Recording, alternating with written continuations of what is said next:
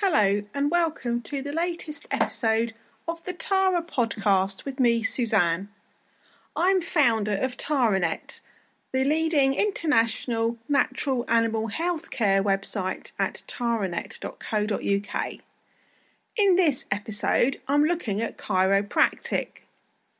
Now, many people may have heard of chiropractic as being a therapy that can help people, but it actually can be used to help animals too, and has been so for many years. I'm going to help you understand a little bit more about how, how chiropractic could help your animal. So, first of all, what is chiropractic? Literally translated, it means done by hand, and it's a manipulative therapy which horses and dogs, as well as other animals, can enjoy. Chiropractic aims to treat causes rather than symptoms, and it addresses problems stemming from imbalances in the following three systems 1. The skeletal system and joints of the body. What this means is that bones and joints form a flexible structure designed to provide pain free movement when they're in normal health and alignment, so chiropractic aims to help restore this. Secondly, the muscular system. Healthy muscles allow the joints to move freely. Healthy muscles are free of spasms, weakness, pains, knots, or degenerative changes. So, chiropractic aims to help muscles to be as healthy as possible. Thirdly, the nervous system.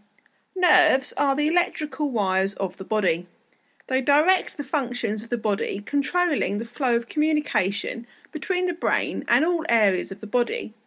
Reduced performance levels and pain may result from pinched nerves.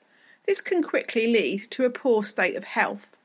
So, chiropractic can aim to help improve the nervous system and how it works.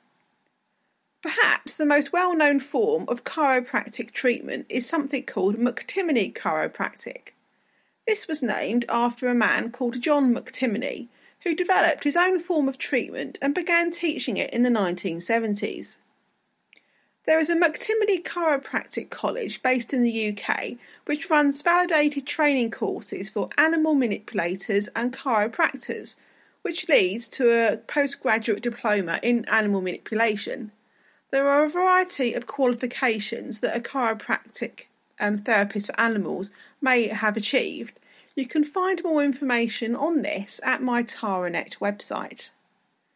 If your animal is lame, stiff, or appears to be performing below its normal capabilities, chiropractic may help.